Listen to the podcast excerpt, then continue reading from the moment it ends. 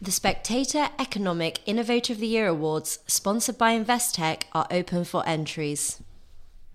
If you are an entrepreneur led business bringing radical change to its sector, please apply at www.spectator/innovator. We are looking for entries all across the UK, and our closing date is the 4th of July. Hello and welcome to Women with Balls, where I, Katy Balls, speak to today's trailblazers. My guest today was born in Liverpool to an Irish Catholic father and a Protestant mother. At the age of 16, she left school and soon after trained as a nurse at Warrington General Hospital before starting her own business, a child daycare service for working parents.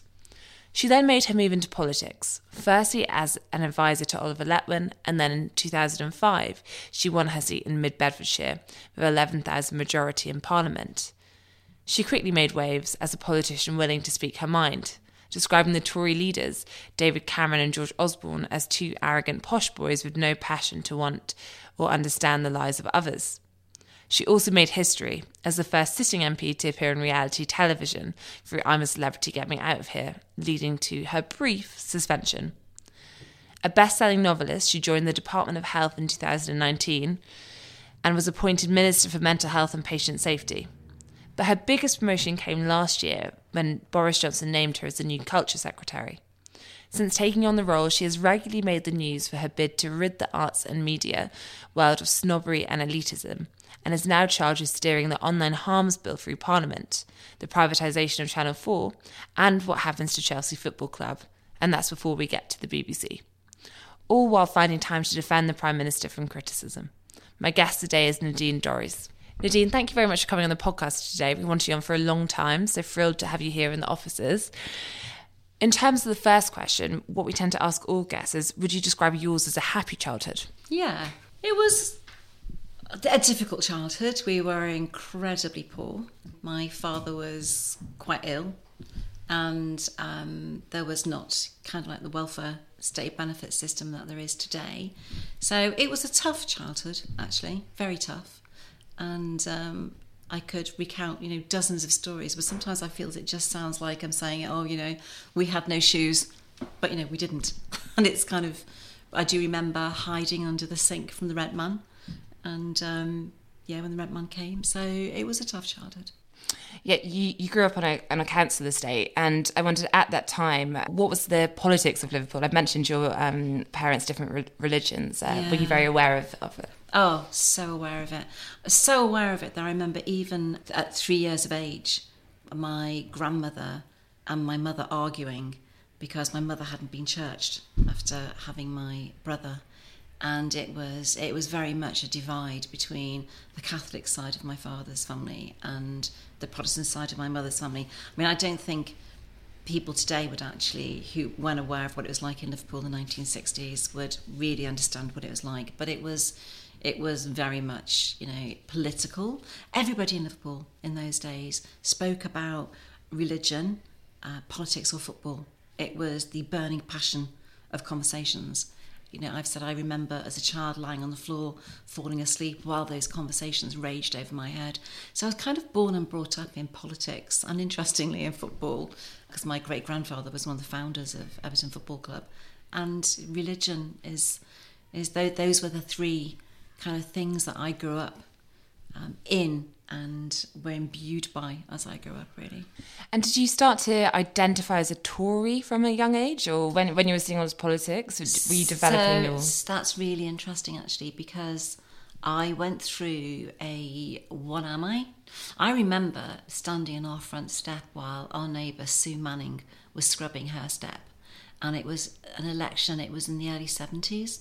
And I remember asking her, Who are you voting for? I wasn't old enough to vote. And she went, um, I'm voting for, uh, we're going to vote for Labour because they're the, they're the party of the workers. And I said to my mum, who, I think it was my mum I asked, who are we voting for? And she said, we're voting for the party of the family, the Tories. And so already there were those those divisions. It might have been Sue actually who said she was going to vote for the for the party of the family, but there was definitely that you know one's the party for the family and one's the party for the workers, and that was. And I remember being aware of that from quite a young age, but It was really Margaret Thatcher that shaped my political ideology because when Right to Buy came in, for my family and many families in our council estate, that was literally like somebody from Westminster putting a hand into our council estate and lifting people up. And you know, everybody had packing cases dividing their gardens, and everybody's front door was the same colour that the council painted it, which was a dark green. And as people began to buy their houses through right to buy, the packing cases were ripped up, the front doors all became, and everyone's individuality came into the street. And you'd see flowers being planted in what was just a little strip of land in front of the, the garden in front of the house, the metal railings that were just taken away. You know, watching that, I remember seeing that transformation. I remember asking my dad, why the people across the road were taking the packing cases up that were dividing their garden from next door. He said, oh, they bought their house this week. They're putting in a fence. And it was that. And I think Labour, Tony Blair's ideology, the ideology of New Labour, to remove right to buy, for me was kind of why would you do that? Why would you remove that whole layer of social mobility, that, that ladder out for people? And so that really is what formed my, made me a Tory, was right to buy. At 16, you leave school and you train as a nurse. Lots of obviously your colleagues on this uh, podcast come on and they talk about their time at Oxbridge. And I wondered when you were at school, was university like pitched as an option? Was it was it never really on, on the table? No, it's interesting actually because I remember one of the boys from my school going to, I used to get the bus and he was on the bus and I knew it was his last day. And I said to him, So where are you going to? And he went, I'm going to Oxford. And I went, Where's that? I had no idea what it was. I had no idea where it was. And he was going to, so I remember, and my mum saying to me, his mum and dad are really proud he's going to Oxford. And I remember thinking, how did he do that? How did he how did he manage to do that? I had no idea what even a university was at that point. Nobody did. University was not something that was talked about. You went to Ford's. If you wanted a good job, you went to work at Ford's on nights. And you train as a nurse, and you go on to spend a year in Zambia, I think. And you come back and you start your own business. I was well. Obviously, I was. I had my I had my eldest daughter, and I was still nursing. But then we decided to start. Um, I decided to start my own business. Yeah, which was it was at 1990, 91. Yeah, 1991. I decided, and it was again, very much you won't remember because you're too young, but the issue of women not returning to work was huge. Something like 92% of women did not return to the workplace when they had a baby. And the reason why was because there was absolutely no childcare and no childcare support. And there was a huge problem of benefit in kind uh, taxation if employers tried to assist women to get them back into the workplace. And so I decided to establish my own consultancy at the time, which was Company Kids and and it was just it was I was just had the right idea. It was a, it was a business I started from an original concept of my own concept, but it was the right place and the right time because I literally just went around organisations where I knew they had a high number of very valuable females who were going to go on maternity leave and not return. So Glaxo, Pfizer, Smith, SmithKline Beecham as it was at the time, Shell, Procter and Gamble, Goldman Sachs, and and they were i never did a day's advertising. I just went into each of those businesses tailored a, a, support package for their, their women. So when they went on maternity leave they became my responsibility until they returned and it was our job to get their childcare in place and it just went from the word of mouth from one chief executive to another and then i sold it to bupa in 1998 um, the you have three daughters. Was it was your experience of motherhood? Did it impact that a lot in the sense that you were kind of thinking yourself about how you balance that with a career? Yeah, no, it did, and it was very much you know having a family myself and still wanting to have a career myself and realizing my options were incredibly limited. It was a bit of a shock to me. It was kind of wow, I didn't realize it's going to be so hard. The expectation is that I should always be a stay-at-home mum and that's what really helped me to to kind of have the idea for the business. Not really. I mean, I, I still think there's lots of people who aren't having children because they just don't think they can. It's. I think there's lots of them. It still feels as though it's career versus children. Yeah, very much so. So, at what point do you start to think I want a career in politics? Because you sell the company, um, and during it was at that point. Yeah. It was literally, I remember sat in the first thing, I remember my husband was driving and I was reading the Telegraph newspaper and it was something Ken Clarke had said which absolutely infuriated me. And I remember my husband saying to me, Well, instead of complaining from the outside, why don't you get involved and do something from the inside? You've sold the business now, you can do whatever you like. And I thought, You're right, as he often was about most things. I thought, You're right, yeah, I can. So, and I just joined the party, met a few people. And did you just know it'd be the Tory party at that point? Yeah. So, yeah, um, that was when I kind of, yeah, it was pre 97. I joined the party in, I think, 96 or 97. And it was when the party was completely just, you know, disintegrating. I, I, read an interview that Tony Blair had given in the Sunday Times in a magazine, and I realise now that was a big interview at, at, the time for him, and it was a really good interview. But again, it just came back to social mobility and and things like right to buy for me, and of course, everything Margaret Thatcher had done. I mean, she was a hero, you know, where I came from. So the fact that she, in what are now called red wall seats like mine, I remember a car coming round with a loudspeaker on the top um, during the election and kids running after it shouting Margaret Thatcher, Margaret Thatcher. You know, you just, that kind of reach that she had into backgrounds where people like me came from, that was the kind of person, the party I wanted to be a part of. Now, so your route to politics, let's go through it because you stood in one seat before you won your seat. Mm-hmm. And you also advised um, Oliver Letwin. H- how was that experience? Was it a meeting of minds? Actually, Oliver and I got on really, really well. I really liked Oliver. He was the most, uh, as individuals go, he's more scatty than me, but I really liked Oliver. Yeah, no, we got on very well. Um, so you enter Parliament. What surprises you? Uh, just about everything. And yeah, I've been working there for, I've been downstairs in Shadow Cabinet Block for four years, but wow, just about everything. It was, I remember John Hayes saying to me um, in the tea room, he said, You know who you remind me of? And he said, You're like Alice in Wonderland in that book. You look like you've just fallen down the hole in the Mad Hatter's Tea Party and you're blinking and looking at what people are saying, like we're talking a different language. And he said, And you're right, it is like the Mad Hatter's Tea Party here. And it really, that's what it felt like to me. People were talking in alien concepts and languages, and it was just, it was a bit, it was as far removed from normal as anything could have been. Did you feel like you didn't belong there, or did yeah. you? Yeah, yeah, very much so. Very much like, what have I done? And this is just not a normal place to be. Yeah, and even in terms of colleagues on your own side. Yeah, yeah, yeah. It was just I realised that there were some very interesting characters around. There's a leadership contest. You initially backed David Davis. I, I believe, yeah. Um, then I think you withdraw your support for David Davis. Or? So I did. There was something that happened. Really, it was uh, tactics used to discredit David Cameron, and which I wasn't really happy with. And so I just didn't want. You know, I was pretty new into politics. I did not want to be a part of that, which is really interesting because now it would look as though it's just small fry yeah, a lot has changed. Yeah. Um, let's talk about David Cameron briefly as leader, because I mentioned in the introduction, obviously, your comments about David Cameron and George Osborne, which spread far and wide. But I wanted, to, so you're in Parliament. It's a strange. Well, experience. I think they kind of hit yeah. a pulse at a time. I think it was they did. I mean, I was shocked at the pickup because it was huge, but I think it was almost though I'd said something that people were thinking I'd be the first person to say it.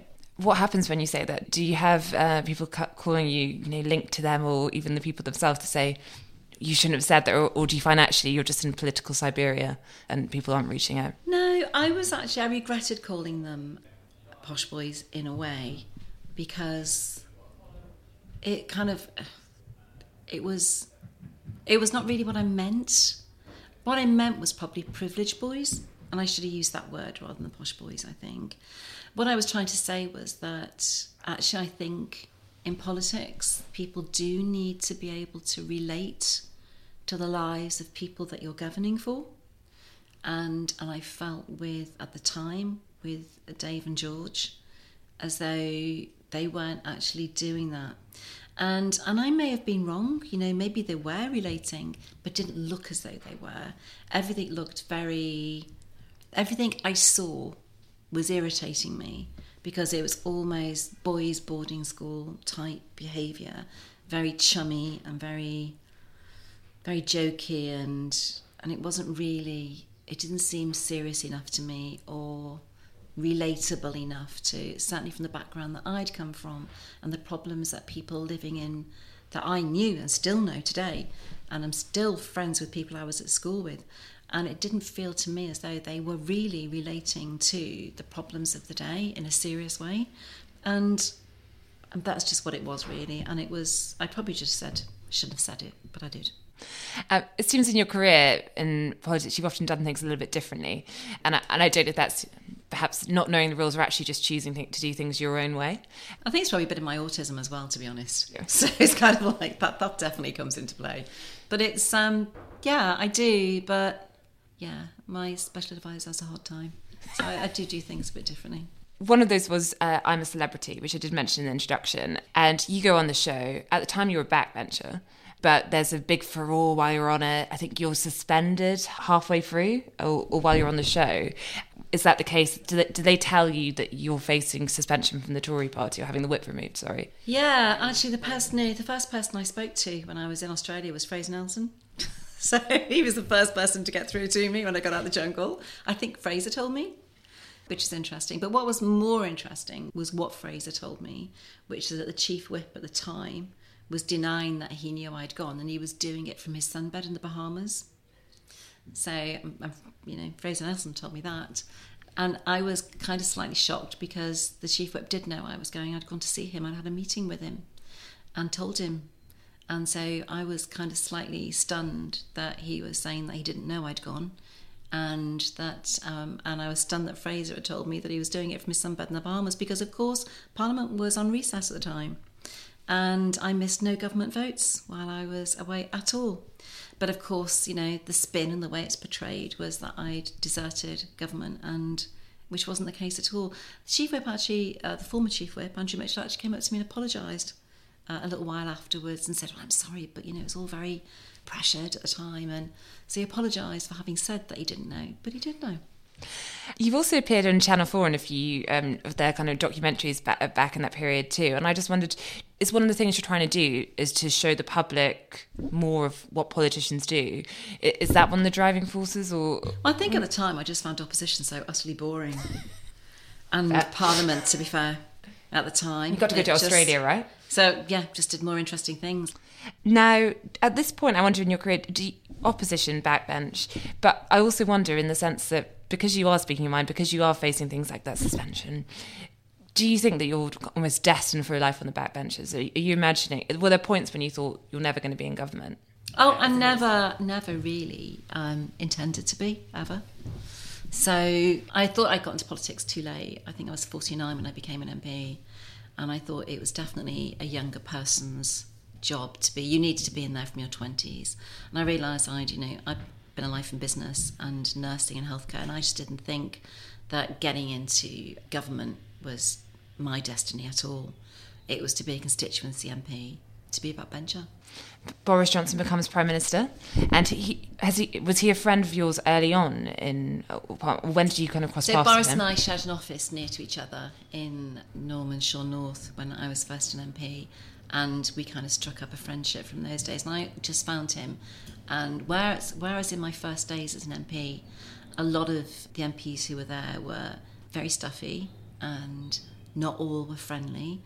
Boris was just incredibly helpful, incredibly. He spoke to everybody the same, whether you know you were me from my background and had no idea, not a clue what was going on at the time, or you were somebody who was, you know, an academic. He just spoke to everybody exactly the same.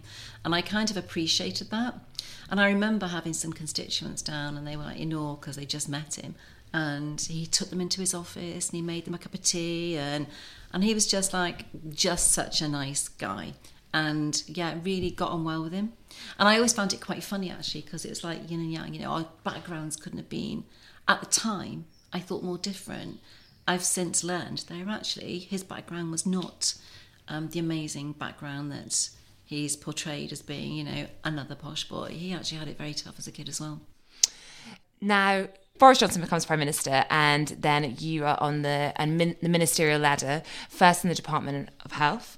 And in terms of that brief, I mean, you were undersecretary and then moved up to Minister of State. So during that period, what do you have to change about yourself? Do you, do you what is the, what is the biggest change from moving from backbencher to minister in terms of how you approach politics? Oh, it's, I mean, it's huge. It was. Um, I think the hours that you have to work as a minister were uh, certainly a shock.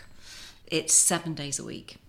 Maybe not as intensive as it is a Secretary of State, but it's certainly, you know, it's quite full on. And of course, I was in health and we had the pandemic in 2020. So I was there right. In fact, I walked into Matt Hancock's office and was stood at the other side of the desk when he got the phone call, and we knew what we were dealing with with COVID. So it was to be in health as a minister throughout the COVID pandemic. That was just full on. It was like there was no such thing as a life. It was working from early in the morning till late at night, seven days a week.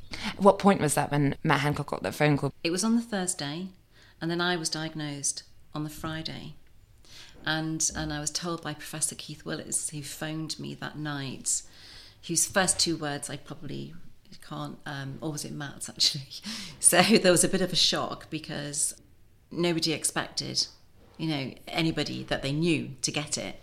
And uh, Keith basically told me I was patient zero. I was the first person in the UK to be tested and diagnosed who had not been abroad. And they now knew at that moment they were looking at something far more serious.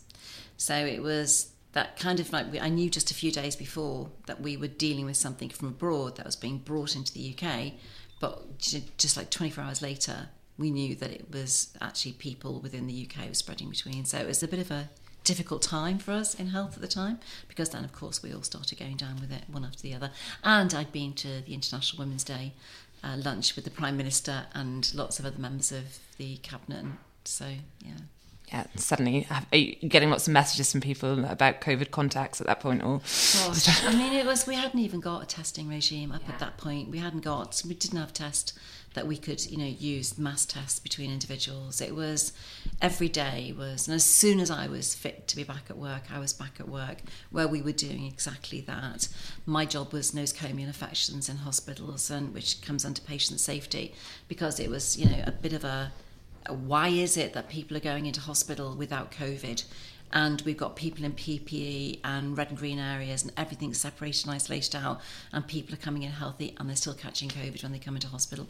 That was my particular, uh, the Nightingale hospitals, you know, the amount of work that needed to be achieved in a very short space time. And we were literally every day you know, being faced with new information, new data, new facts that we had to respond to, worldwide information that was coming in about what was happening over the world globally, not just in the UK, what was happening in our care homes, what was happening in hospitals, what was happening in community transmission, what was happening with the different variants, how the virus was mutating. There was so much to deal with, and there was, you know, five of us ministers, Matt, and you know, four others of us. It was just a full on amount of work. Quite the initiation. Yeah. Um, now, I want to talk about your current brief because, of course, we do have limited time on this podcast, um, unfortunately.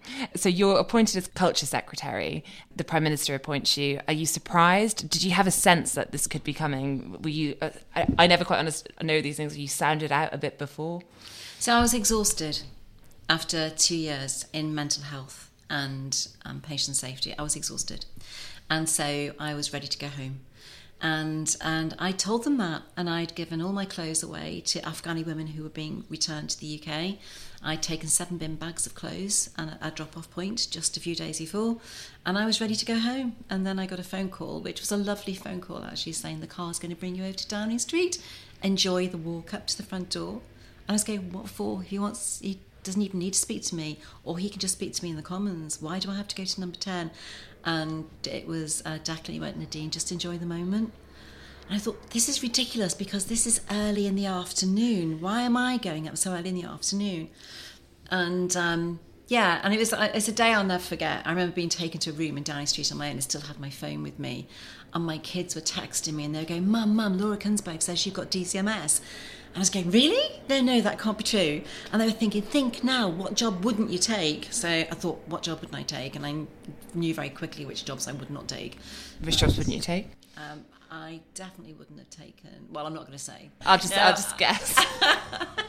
And it was DCMS. So, Which was the job was that probably like top of your and I've always told Yeah. Laura she promoted me. Yeah, That's good. Getting it out there. Um, uh, so, in that role, I mean, how did you find the reaction to you receiving that appointment? Because on Oh, that day, I mean, people, sheer utter snobbery. yeah, because it was pretty critical. It was horrendous. So you had on one hand people saying, "Oh, Nadine Dorries has been picked because they want to fight the culture wars," and on the other hand, you had people saying, "Why has she?" You know, being quite critical of the appointment. Yeah. Were you t- were you surprised by it? So I wasn't surprised by it. I expected something that you know along those lines. But for one thing, Katy, it's you know it's an absolute fact, and I hate saying it because I hate playing the women card, but there are men, some men, who do have a problem with a woman from my background achieving because they've come from a completely different background and haven't yet quite achieved or probably will never achieve. And so I'm used to that. I do have to deal with that all the time. And, you know, you have to look at the way Alastair Campbell, you know, just like as abusively tweeted about me over the years. John Nicholson, in yes, you can just, I can just sit here and list off names to you. But you kind of get used to that. But I suppose it was a bit of a surprise that the left, you know, the champions of people supposedly from backgrounds like mine, then piled in and attacked someone from my background. And people who had no idea who I was, did not know me in any way so whatsoever, knew nothing about me, had never heard me speak, knew nothing about me whatsoever, who decided to be so utterly abusive. And the only thing I can think is that, um, and you know, we've discussed this a number of times. I think the fact that they realised that I'm not, I've, I've gone there to achieve, you know, I've gone there to deliver. I've taken this post up because things are going to happen. Online safety bill, you know, gone through second reading without even a vote. Things are going to happen. Channel 4 is going to be sold. The BBC licence fee is going to be reviewed very soon and is going to be changed. Things are going to happen under my watch. Now, I realise that over a long period of time, not a huge amount has been delivered from my department. I'm now in a position where I've got five bills to deliver, and this department hasn't had five bills in 20 years. But I think they also they knew that I was going to deliver, and that was that you know the the bills, the notions of Channel Four being sold, the license fee, BBC, all of those things have been in the ether for years. I think there was a sudden realization something might happen now, and I think that was part of the attack. Now let's talk about those various things that you have to do in your job. Um, you mentioned the online safety bill. Obviously, second reading gone through. There have been Tory MPs talking about their concerns. You've had Steve Baker recently writing an op-ed about his, and then also at the Spectator, I think we've been pretty critical. So can we just say we've got 365 MPs? You've talked you've talked about one. There's actually two who've got concerns. So you know, out of 365, I don't know what the percentage that is, but it's pretty minimal. So you, two two MPs. So you're pretty confident about the next stage. We, you know we've engaged with MPs all the way through, having gone through second reading with a huge amount of support. You know, Katy, really need people really need to be careful about this. So I think it's important that you know here in Westminster, where we're making this podcast now, people are some people, a very small number of people, are talking about freedom of speech actually across the country the bill has been really welcomed, particularly by parents, prospective parents. And just in the past 24 hours, the Football Association, the Premier League, the English Football League have all come out in support of it. The Children's Commissioner is in support of the online safety bill, and a whole raft of stakeholders and charities, children's charities. So the very narrow conversation about freedom of speech is only happening here in Westminster. Across the country, the bill has been really welcomed. And just on that point about freedom of speech, this bill, and it amazes me how many people haven't read it and are making freedom of speech comments on it. This bill actually protects and enhances freedom of speech. From what it was before. So before, and I'll give you an example, we were dependent on the 2003 Miscommunications Act and the 1988 Act, I think it was. So do you remember the Robin Hood Airport? Uh, the, the guy who said he was going to bomb Robin Hood Airport? He was arrested, he was charged, he was convicted. That wouldn't happen today because that tweet he sent out was obviously a joke. That wouldn't happen today. Under the new bill now, he'd have to prove beyond reasonable doubt within a court that that tweet was intended to cause serious harm. And so that wouldn't even happen now. The bill has actually enhanced freedom of speech and, and has made the situation far better than it was before. So those people who are talking, and one of the criticisms that has made to me is you're giving Nick Clegg and Mark Zuckerberg more powers. They have all the powers in the world they want right now. I couldn't possibly concede them more power. They have total power. They are the arbiters of free speech. They decide what content gets left online and what gets taken down. They decide who they're going to slap a fake news notice on, or whose podcast they'll take down, or whose YouTube videos, or which journalistic content they will allow or won't allow on their sites. They are the arbiters of free speech. We've changed that. So that actually comes back to enforcing free speech as a principle and not something that's decided by somebody on the West Coast. Now, if you'll forgive me being a small Westminster minority, just for one more question on that, and, and I do think, like broadly, lots of people do support lots of things in terms of self harm, lots of parts, but on that, just that freedom of speech element, I think what critics say maybe two in the Tory party, there's more in the media, uh, will say is. Well, why in the media? Because But- the media's yeah. got carve outs. The media has huge journalistic protections. and, it and perhaps yeah and, perhaps, and and this is i suppose just if i put one scenario to you i think one of the concerns is this idea that if all these you know internet giants ha- feel as though it is their duty to now do this and they've got uh, they might feel incentivized to take down more articles to take Not down true. more posts Because they have to, and with the bill, they have to be transparent and consistent. So, with the the relationship that Ofcom will now have with these tech giants, they have to show Ofcom what the basis is that they will be doing that is on, and they will have to be consistent across the board. And they can't take any content down unless they, particularly journalistic content, until they've informed a journalist that they're going to take it down, told them why they're going to do it, give them a right of robust appeal, and when they make their decision on that appeal, be consistent on those decision making. So, as the situation is now, they can take anyone's content down whenever they want. They will not be able to do, and they don't have to reply. So, you know, if they took something down that you, they decide to remove our podcast, or they decide to remove something that you've written, they don't have to tell you they're removing it. They don't have to tell you why, and they don't have to respond to you when you ask them why. Under this bill, they will have to do all of those things. just just a final thing on that. So if we take okay let's take 2018 boris johnson wrote an article which was quite controversial at the time uh, where he uh, you know said muslim women wearing the burqa look like letterboxes. It was an example he gave. And lots of people widely condemned that do you think under the online safety bill you could have a situation where people think well that is an online harm uh, in terms of you know No, religious because it's part of public debate, so public democratic content and uh, anything which contribute, contributes to public debate is not, it, it, it isn't applicable. That just can't happen. so it wouldn't ha- so No. okay. now the, the final and the word yeah. intent, sorry, is very important in this bill. So anything that anybody does, they'd have to prove that they intended to cause harm. So, for example, somebody posting tweets about, say, Mo Salah misses a penalty, or, or just an example, and when people are writing tweets, bombarding social media posts, when those people are putting racist and quite disgusting comments out there, they are applicable. They do apply because they are obviously intended to cause harm. They're also illegal because they're illegal offline, so they will become illegal online. So that counts. So that really makes a difference. But a journalist writing, well, journalists are or a, po- a politician in the letterbox example. You, no, d- you don't think that's, that would? that's part. you can whether it's whether harm. it's something along those lines or whether it's the trans debate, whether people are discuss- which is quite live at the moment. That is all part of discourse, which is part of the public debate. And that isn't applicable.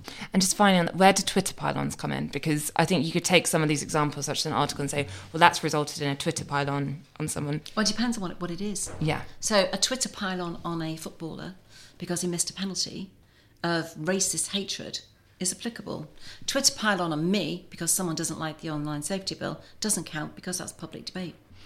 Now, um, has you mentioned obviously yourself and Twitter pylons? I wondered, as we talked a little bit, women particularly, but I would say particularly in your case, um, and perhaps also Priti Patel would fall into this.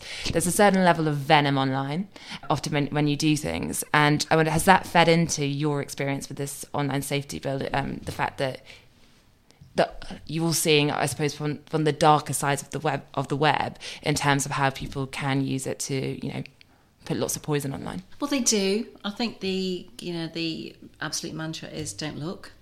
So don't. I mean, I Do you certainly live by that? Well, you know, in my job, I don't have time to. So it's just Good way of stopping it. I literally, I literally don't have time to. So I now depend on you know a team to say to me, do you want to reply to this person or do you want to? I've got no idea. And when uh, when I'm told uh, by somebody in the team, probably best not to switch on your phone for the next 24 hours. I don't. So you know, I've got no, I have no notifications. I don't even have Twitter on my phone anymore. So It's pro- probably a good way to have a. well, More so it's, it's it's on a computer, but I don't. You know, I, I just don't see the stuff that constantly comes up. Um, no, you seem very tough, t- to be honest, in the sense that you. Do I? Yeah, and I, that that I think that's the impression that people have of you is that you are tough and you're you're not put off by things. And for example, with the, there's been times when the prime minister has been under pressure and others haven't gone out to bat for him. And I just wondered, do you feel like you are you have you know thick skin on this stuff, or, or are people not seeing the fact that some of this criticism does get to you? Um, do I have a thick skin? So I think I just try and do what is the right thing to do. And yeah, I mean, if I'm, I, the Prime Minister even have to ask me to go out, nobody has to ask me to go out and defend the Prime Minister, I will do it if I think he's being unfairly attacked.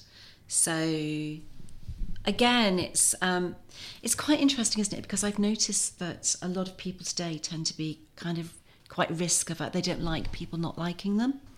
And so they'd rather not put their heads above the parapet. And that's where social media has changed behaviour. So, whereas before other people would probably quite happily give a comment to a journalist or a newspaper in a conversation or in a quote, right now people are more reluctant to. And I know, I, I know journalists find this more, they find it difficult now to get MPs to give them quotes and anything, particularly named quotes that because everybody's scared of what the online pylons will be or what will happen to them or their reputations. You know, one thing, you know, a horrible comment or something online just goes around the world in seconds, you know? And so I'm probably old school, you know, I'm like 65 in a few weeks. I'm just been here a long time. And so I'm I'm less worried about my long-term career. So I'm less concerned about you know, getting a bad rep or or being attacked for supporting the prime minister. Whereas I think some people who've got a career in front of them, I think, oh, don't want to rock the boat just now, you know. So I think that's got something to do with it. Yeah, and I suppose if, if you've been someone who has spoken on various issues throughout your career, you're in cabinet now. It's not as though you're saying, well, if anything, you'll be changing tack by doing something different. Yeah, yeah. No, I, I think I said once in an interview when someone said, "What? Would why would you stop supporting the prime?" Minister? Well, if I kicked a dog, obviously I'm not going to blindly support him whatever he does. But you know, it's but he's the prime minister of the elected government, of and I'm a cabinet minister. That is my job. It is my responsibility to, and it's part of collective responsibility to support the prime minister and to support the government. It's what I do. It's what every cabinet minister under Tony Blair did when Tony Blair was in power, and it's what I'm doing with Boris Johnson. Channel 4. then announcement that it will be privatised obviously had led to backlash in some quarters. Some in your own party, particularly on the One Nation wing, have been quite critical of it. There are those who say the decision to privatise is punishment for the Channel 4's coverage being too um, biased to the left. I wondered what you say to that, but also kind of what we can expect in terms of the next steps of this. So, you know, uh, Channel 4 isn't being sold for ideological reasons. I'm, I know those criticisms will be there, and there's nothing I can do to stop people who want to say that from saying it. It's, but it's not. It's, you know, Margaret Thatcher's idea to establish Channel 4, to use it as a seedbed to grow raw talent and independent talent and con- to make new British content was the right thing to do at the time. But she also wanted to sell it in 1988, as Charles Moore has um, informed me. And it's just the fact that we, the state, owns a broadcaster today is kind of quite bizarre, and it's it's absolutely a, a Thatcherite policy to sell Channel Four and to allow it actually to because one of the problems at the moment is only 7% of independent production companies get their funding from Channel 4. That's a tiny amount. It's not doing even what it was established to do. And Channel 4 needs to raise money. And although you know, we don't pay for the day to day running of Channel 4. When Channel 4 needs funding, it comes to the government. And what we need to do to allow, and if it needs borrowings, it comes to the government. And it's, you know, advertising, we're in a, in a world now where the main funding, the lifeblood of Channel 4, which was advertising, now has so many other places to go. Netflix is probably about to start advertising. So that's more competition that those advertisers, that Channel 4 is going to be facing because those advertisers will be moving to different places. So we want it to be able to, to raise revenue. We want it to grow. We want it to make fresh content. But, you know, it's not allowed to sell its content under its present license. It's not allowed to produce and sell and to grow in that way. It's just wholly dependent on advertisers. So how do we get more money? How do we let Channel 4 survive? How do we pump funding into it? We privatise it we let it go and raise funding. We let it do what it's supposed to do. It can raise as much money as it likes. And Channel 4 can continue, but it will continue privately, not state owned. And the great thing about it is, is that whatever it's sold for, we'll be able, I'll be able to pump that money back into the sector, particularly into training and skills, because we've got 17 studios that I'm aware of opening in the next 12 months, film studios in the UK, but an absolute lack of trained people and skilled people to work in those studios. So, using that money from Channel 4 to train people in the skills that we need to get them into the film business, that's what I want to do with the money to get it back into the sector. And it seems to me like it's a win win. Channel 4 raises the investment it wants, we get to pump money back into the sector. Why wouldn't we do that? see if some of your colleagues come around to that. Um, well, actually, just to, to so um, again, there are 365 MPs, and we've done a careful analysis of all of our MPs, and we very comfortably have the number that we need to get this through. Final two questions on the BBC. Um, you said that. Uh, in various kind of interviews and comments that ultimately there needs to be more of a focus. Um, um, I, I, don't put words in your mouth, so you can correct me, but almost uh, perhaps something of moving away from kind of metropolitan elite to more working class opportunities. Do you think they're listening? Are you seeing changes yet in terms of how the BBC approach some of the problems that you've raised? So, you know, Tim Davie himself, Director General, said that the BBC has a problem with impartiality. He had to, because if it didn't, why would we have had the Serota review and the Dyson review and the 10 point plan and the announcement about how they were going to implement that plan to tackle a lack of impartiality within the BBC. It is a fact the BBC has a problem with impartiality. But you know, don't lose we can't lose sight of the fact that the BBC also does a fantastic job. It makes great programming. It's a global British brand across the world. Everybody loves the BBC. But that doesn't mean you know, it's like having a family and someone in your family has, you know, a a problem. It's like pretending it's not there.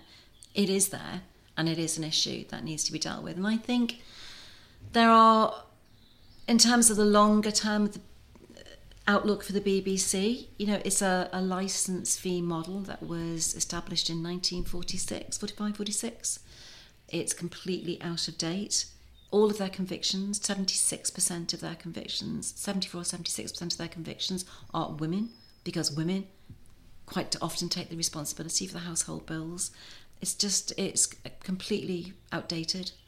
And so we are going to uh, very soon announce that we are going to be looking very seriously at the how we fund the BBC moving forward and um, be moving through that process to get to the point where well ahead of the charter renewal in 27 we are ready to implement a new way of funding the BBC moving forward.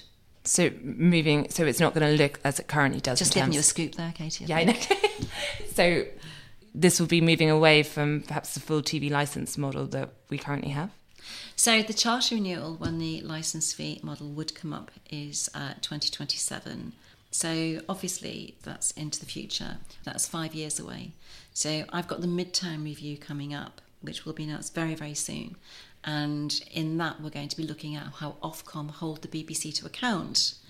And then very shortly after that, we will be announcing other measures that we're going to put into place to start looking at how the BBC will be funded in the future so that we are well in time to have that in place for the charter renewal in 2027. If the Tories are still in power. Yeah. um, now, final question is one we ask everyone on this podcast, and I actually really want to know your answer because I imagine you've been given quite a lot of advice in your time, and I imagine you've probably ignored quite a lot of it, but I could be wrong. Colleagues telling you what you should be doing in terms of Parliament and, and so forth. So, what is the worst advice you've ever been given? I suppose the worst advice was when I began as an MP and I was worried about my daughters and because the youngest one was still quite young and a lot of advice I got was, oh, don't worry, kids are adaptable, but they're not. Kids are not adaptable to their mother receiving abuse or, you know, I had a stalker for eight years. They're not adaptable to their mother having a stalker. And yeah, kids are not adaptable. That's a complete myth. And I think that was the worst piece of advice I was given. Thank you, Nadine. Thanks for listening. And if you'd like to send us your feedback on this podcast or any other many podcasts, please do get in touch. Just email us at podcast at spectator.co.uk.